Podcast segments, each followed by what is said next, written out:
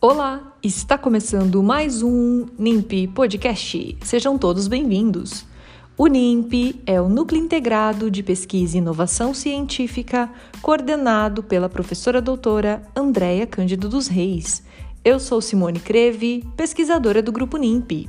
No episódio de hoje, a integrante do grupo NIMP, Juliana Dias Corpa Tardelli, falará sobre o ensaio de molhabilidade e sua influência na área da implantodontia.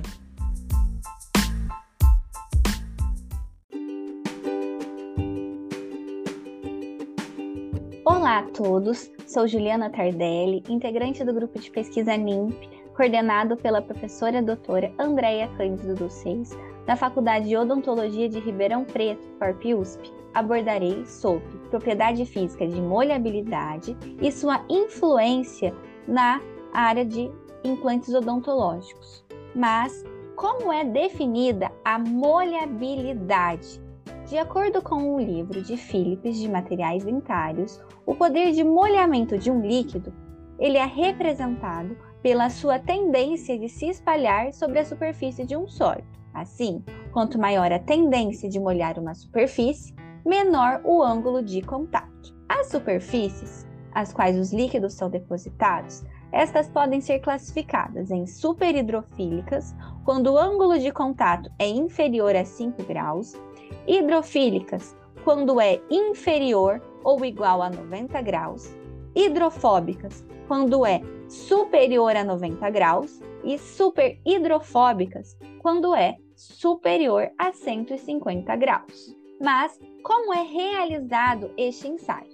Este ensaio ele é realizado em um goniômetro que apresenta um software acoplado, que permite a determinação do ângulo de contato da água destilada na amostra, ao permitir a análise quantitativa e qualitativa da molhabilidade de uma superfície, assim como é realizado este ensaio. Primeiro, posiciona-se a amostra no equipamento. Após isso, liga-se e deposita-se através da micropipeta uma gota de água destilada na superfície da amostra, a qual será capturada por uma câmera e será apresentada na tela do computador que está acoplado através de um software ao equipamento. Através dessa imagem, será possível analisar qualitativamente a molhabilidade desta superfície ao ser em contato com este líquido e também determinar quantitativamente o valor deste ângulo de contato. Mas qual a implicação clínica desta propriedade física na implantodontia?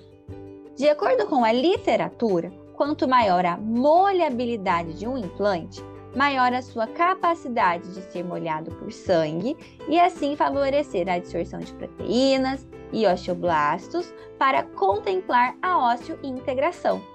Eu agradeço a atenção de todos e nos encontramos à disposição para possíveis dúvidas.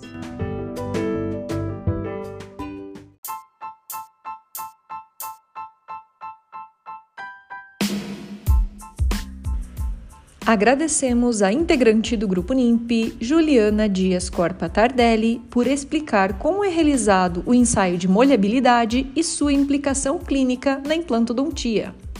Siga as novidades do NIMP no Instagram NIMP. Esperamos vocês no próximo episódio NIMP Podcast.